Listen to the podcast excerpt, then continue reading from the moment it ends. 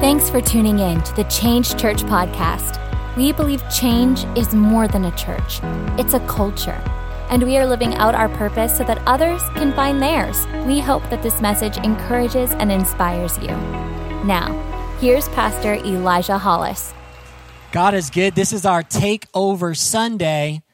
We got the youth in the building. We are launching our after school program in the new year. And today, we wanted to share the heart and vision of what we're accomplishing with the next generation. How many know that uh, when you come to Christ, Christ makes you new, and therefore your, your purpose becomes new, your future becomes new? Come on, somebody. And so we are taking all things that the enemy meant for evil, we're taking all situations, all circumstances, and uh, I love this youth group in our church because the mission statement literally is breaking the odds against them. Takeover, breaking the odds against them. And today I want to talk about bridge building. I want to talk to us today about being a bridge builder, someone who builds a bridge. Now, when you come into Christ, you come into a new purpose of building bridges. You're like, what? Really? Yeah, you're a construction worker when you come into Jesus. He makes you a bridge builder. How many are from the Philadelphia area? All right. So we have some people in the room that know about construction, right? How many have been here longer than a month? So, okay, all of us. Most of us know construction is a real deal in Philly. And uh, what I think is so crazy, we are here in Northern Liberty, so there's a lot of construction going on at all times. And everything that comes down um, you can about a one in one chance it's going to be an apartment complex. We just know that, right? It's just what they're doing is the agenda right now is like get more bodies in Philly. And so uh, it's crazy to see though, whenever there is that space of like breaking down the old and making new, right? You have to break down the old, and then usually there's a digging for the foundation to be built. I want to talk to us today about building a bridge, building a foundation so that we can see the next generation really come alive to their purpose. We believe this at, Change Church. We believe that everybody has a purpose and a destiny. Do you believe it? You have a purpose. I have a purpose. My kids have a purpose. Everybody who comes into this church has a purpose. Everybody in our city that you walk by every day has a purpose. And so when Christ comes into your life, he takes that purpose and renews and restores and makes it something that is on point with his mission, bringing his kingdom to earth. Now, today we're celebrating the fact that we're launching this, this movement. And uh, I'm excited for you to hear Doc's heart, Kirby, as they share uh, with you just the plan of what we're going to be accomplishing and doing with the next generation. We believe in the next generation, and we believe that when we shape them, we literally shape the future. So it's vital. It's vital that we pour into, we resource, and we enhance everything that they can do. But this, the, the crazy thing today is that there are a lot of obstacles happening. I was reading about crisis and trauma, and you know, whenever you deal with uh, people in general, but when you deal with the next generation, a lot of times you deal with trauma. Me and Ashley, we were youth pastors in uh, Kennett Square for 10 years. And so we had the privilege of working with young people and being in the schools. And we had this nonprofit that we had these uh, school groups going on where they had like Bible clubs in their schools and just saw God move in a really, really amazing way.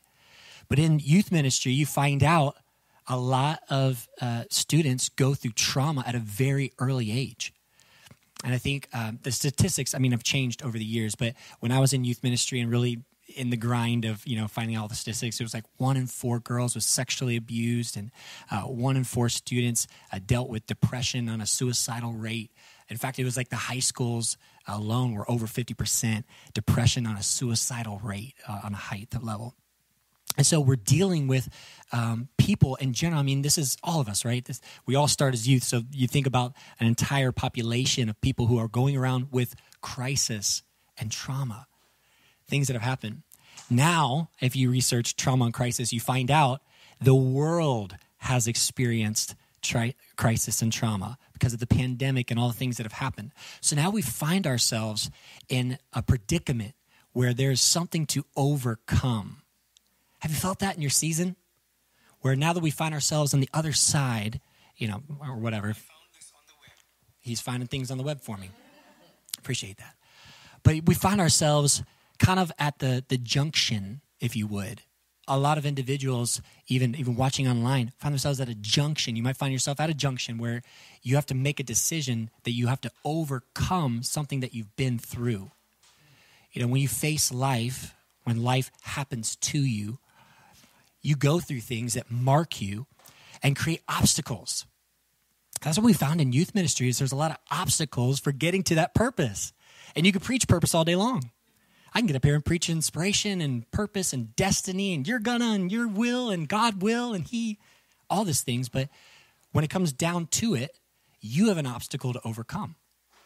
You have things to get through. And and I want to read uh, for Second Kings. I want to look at a, a story of Elijah. Now it's fitting because my name is Elijah, and I love the story of Elijah. He was the prophet of fire. You have to read up on him, by the way, if you want your faith to build. This guy was praying that rain would stop, and it did. He was praying down fire from heaven, literal fire, and burning things up. In fact, there's even a story where he was on a mountain and people were coming against him, and he cast down fire and burned up the army. Isn't that crazy? Like, God, if I could just have a little ounce of that, it'd be sweet. Let's get some Old Testament fire in here. You know what I'm saying?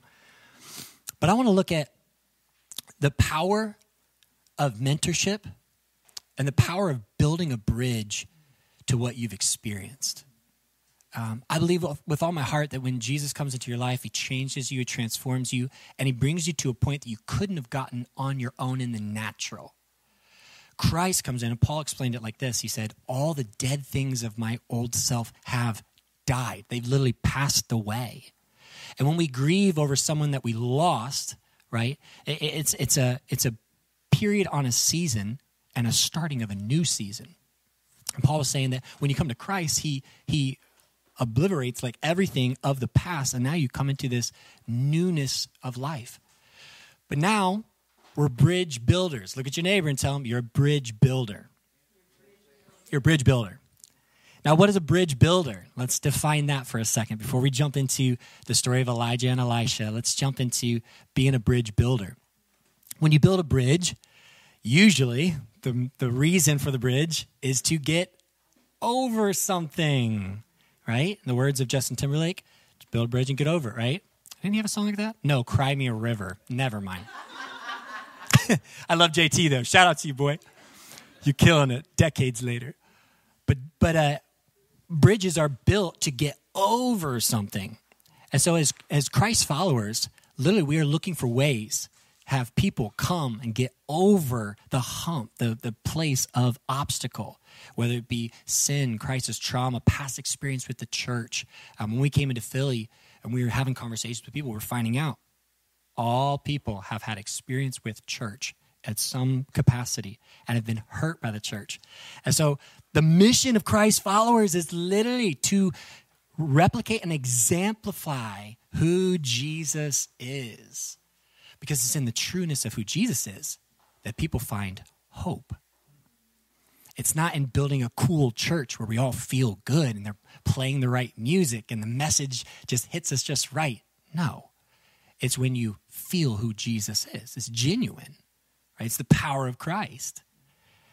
And, and so when we have this in our life, when we have the power of Christ in our life, now our whole mission is to build a bridge for others to come and know that hope. It's another hope. So we find Elijah and Elisha. Now Elijah, if you read up on him, again, he just he performed miracles. You, you see all these things in his life, but he had his his mentoree, if you would, Elisha, who was following him, looking at his life. And this is where I want to pick up on the story, is right before Elijah gets caught up into heaven in the chariot of fire. So Second Kings chapter 2, verse 8 through 9 is where we're going to pick it up. We have Elijah and Elisha, they're walking. And right before this, just to give a little context, uh, Elijah was telling Elisha where he was headed, where, the, where God was leading him. And he was saying, I need to go to Jericho. I need to go to Judah. I need to go to, and he would say, and Elisha would say, I'm, you're not going there without me. Basically, like, whether you like it or not, I'm going to follow you. And so we have this journey of Elijah following the Spirit and Elisha following, right? And it's the, the, the true picture of, of mentorship. It's someone following what they know, what they're confident in, and someone else looking on, learning from. This is the whole style of leadership, right? So Elijah, in verse 8, it says, Elijah took his cloak, rolled it up, and struck the water with it. The water divided to the right and to the left, and the two of them crossed over on dry ground. When they had crossed, Elijah said to Elisha, Tell me, what can I do for you before I am taken from you? He said, Let me inherit a double portion of your spirit, Elisha replied. Now, think about this. Here we have a situation where Elisha had watched Elijah. He had watched his life, he watched the way he did life and presented the power of Christ and everything of him. And when it came down to it, of whatever he wanted from Elijah, he didn't want material. He didn't want, hey, you got that, you know, that cool camel that you ride around on, or whatever Elijah had, you know? Like, it wasn't material at all. It wasn't anything to do in the earthly. It was, I want a double portion of what you have. So, where Elijah was is where Elisha wanted to get to. This is the beautiful picture of mentorship. And so, Elijah, he said, Well, that's a tall order, right? He said, But if you see me, he said, If you see me when I'm caught up, you're going to get this double portion. So, anyways, after the fact, now Elijah is taken away in the chariot of fire, right? He comes through, and Elisha watches the entire thing happen. And we see in the scripture that it says Elijah's cloak fell to the ground, right? It was the only thing that was left behind. So we pick up the story in verse 13. It says, Elisha then picked up Elijah's cloak that had fallen from him and went back and stood at the bank of the Jordan where that miracle had taken place.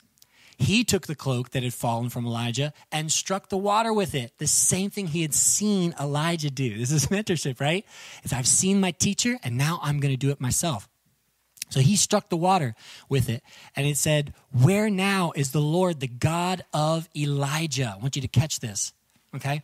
Because the genuine spirit of God was with Elijah.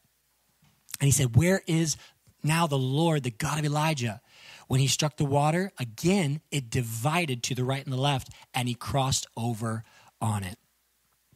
Elijah was passing on something to the next generation. He was building a bridge to get to the destiny that God has for every single one of us. You have to know, as a Christ follower, Jesus doesn't say, all right, there are a select amount of you that can get the power of Christ, can have the Holy Spirit working through you. You are the elite. No, when Jesus came, he, he broke down all barriers so that all could walk in this power, walk in this authority. And that's why we're all bridge builders, not just some of us. It's not just for the pastor or the evangelist or the apostle or those that are set apart. No, it is for everyone to carry this mission. And so we build a bridge. This is what Elijah did is he built a bridge, but bridges need foundation because you can't just have, you know, a plank across. You need a foundation. You know what I read?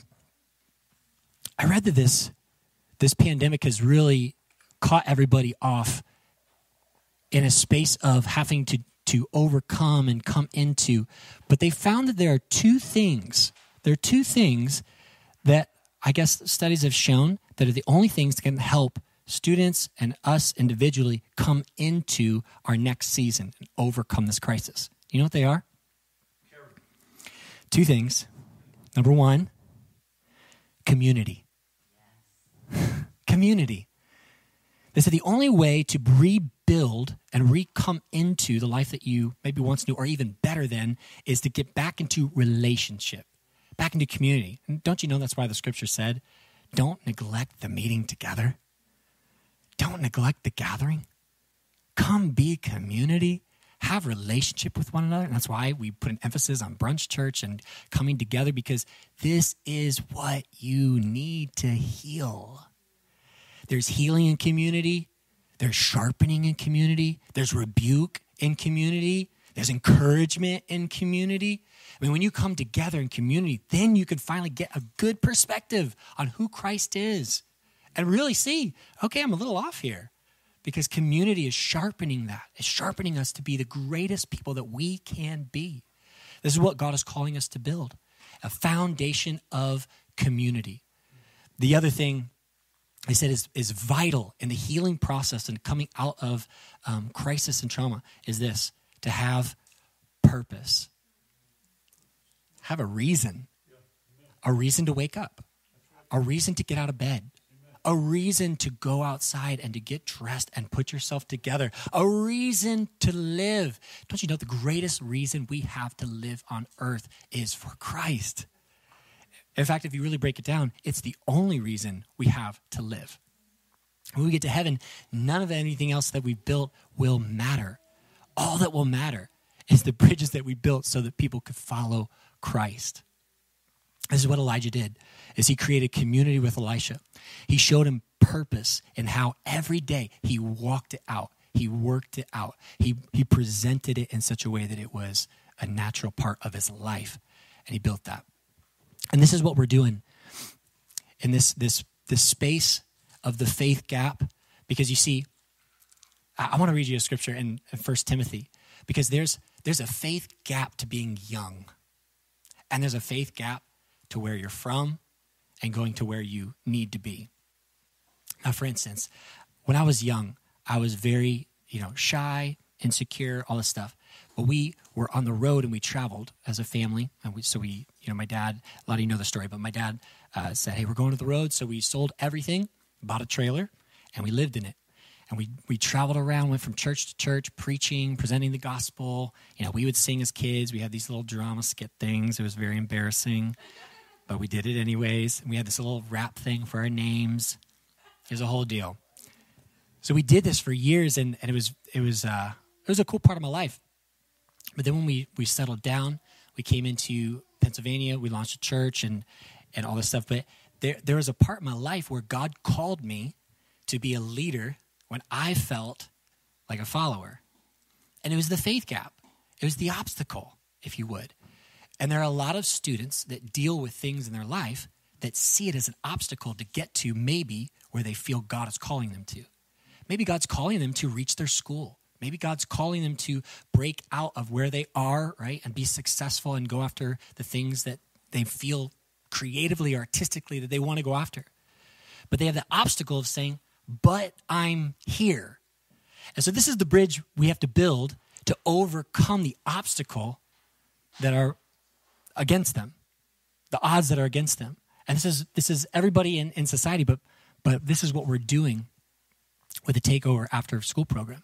We're creating a bridge to overcome, a bridge to overcome, a bridge of community and purpose. So, First Timothy chapter 4, verse 12. Some of you know this, it's a very popular scripture, but I want to read it today. And this is Paul talking to Timothy. So he writes him a letter because Timothy was a young minister. And back in uh, those times, it was looked down upon to be young. Now, when we're talking about Timothy, you know, he was, they, they say, average to be around 30. So honestly, it wasn't that young. I mean, today, right, the new 30 is like young, I guess, right? We're just going to call it that. First Timothy. When, it's it's funny because when I feel like when you get thirty, you're like, oh, 30's so young, and then when you get forty, it's like 40's so young, and then 50, 50's the new thirty. You know, it's like you just go with it until you're just you know seventy, and you're like, okay, no more. I'm old. Let's just accept it, right? Gene, I love you. Seventy. So First Timothy chapter four the Ephesians were looking at uh, Timothy as a young minister, looking down upon him. And so Paul was encouraging Timothy. This was a mentorship, this was an obstacle that Paul was helping Timothy overcome, right? Listen to his words as he encourages Timothy. He says, Timothy, don't let anyone look down on you because you are young, but set an example for the believers in speech and conduct and love and faith and in purity. Until I come, devote yourself to the public reading of Scripture, to preaching, and to teaching. Do not neglect your gift. Ooh, I could stay in that just for a little bit. Would you stay here with me? Because he says, do not neglect your gift. Notice how, how Paul was pointing out Timothy's gift. There was, there was a time, and, back in, in the times, they would anoint the person for ministry, and they would all, the elders would gather around and put their hands on them and prepare them for ministry. Now, I don't know if we've kind of stepped away from this in the Western church, but we serve a God who sent the Holy Spirit to fill every one of us. And so when we come in here, yes, we have faith in God, but we have a, a tangible spirit that we all carry. And what they did as elders is they would lay their hands on them and almost put on the anointing onto the gift that God had placed on the student on the person that was feeling the call of God in their lives. And they would be filled with the Spirit. Tim, Paul was reminding Timothy, hey, don't neglect the gift. Remember the time when we laid our hands on you and the Spirit of God filled you for what you are to come. What was he doing? He was building a bridge, right? He's saying, Timothy, don't neglect where you're going. Thanks, sir. He's saying, listen, I know you started here right? You had this calling, but you're like, too big. This is crazy. Obstacle is I'm young. Obstacle is I have no experience. Obstacle is my family is broken apart. Obstacle is do you know what neighborhood, what block I'm from? Obstacle is I've been abused. I've been sexually molested. I've been I've been verbally put down. My parents don't love me. I don't have my father. Whatever it is, you have an obstacle saying I can't get there because of here. This is why it's so important that we build bridges. Because when we build a bridge of community, we say, come on up. Come into community where we can remind you of the gift that God gave you. So crucial. It's so crucial to point out the gift. And then he said, and he keeps going, he goes, be diligent. So the whole thing, verse 14, do not neglect your gift, which was given you through the prophecy when the body of elders laid their hands on you. Verse 15, be diligent in these matters. Give yourself wholly to them so that everyone may see your progress. Ooh, he's Philadelphian, right? Trust the process. He was ready. He was ready before it was a thing. He said, Listen, Timothy, number one, don't neglect your gift, right? This is community. We're going to remind you the spirit that's in you. This is we're going to come alongside of you, mentor you to that place. And then we're going to remind you of the purpose, right? Give yourself wholly to this. This is the whole reason you here. It's the whole reason. And what do you do? You build a bridge to say, I'm confident in where I'm going, right? Now the obstacles are underneath. Are they still there? You bet. You bet. They don't go away. Obstacles stay there. The wages of sin is death. Not the wages of sin was death. The wages of sin is death. But it's the eternal gift of God that we have eternal life. The obstacle is always there. We can always fall away. Every single one of us in this room can fall away. We can go back. The wages of sin is death. You go back to sin, guess what? You the wages of sin. That's what you earn. But the eternal gift of God is eternal life in Jesus. You're just looking out for me, aren't you? Yeah. And we, what we do is we, we build these bridges so that confidently, confidently they walk in purpose. They walk in purpose. He says, Be diligent in these matters. Don't give up. Keep going. And so here's the faith gap. Here's what we're building today is we're building a faith gap for these students to go from where they are currently into where God has called them to. We're building a space with our resources, our time, our talent, our treasure. Now, today you have the opportunity to pray. What's your part? How do you become a bridge builder? And I want to encourage you too, even out of this space, what are some ways that God is calling you to build bridges for people to come to know Christ? And it's the little things, right? It's the text message, it's the note, it's the showing up with a coffee. It's the little things of love that we redefine who Christ is, that we reach out as a true friend and become someone who is, is building a bridge. At Change Church, We believe in doing life together. If you want to connect with us, you can visit us online at thisischange.org or any social media platform at thisischangephl. Thanks for joining us and have an amazing week.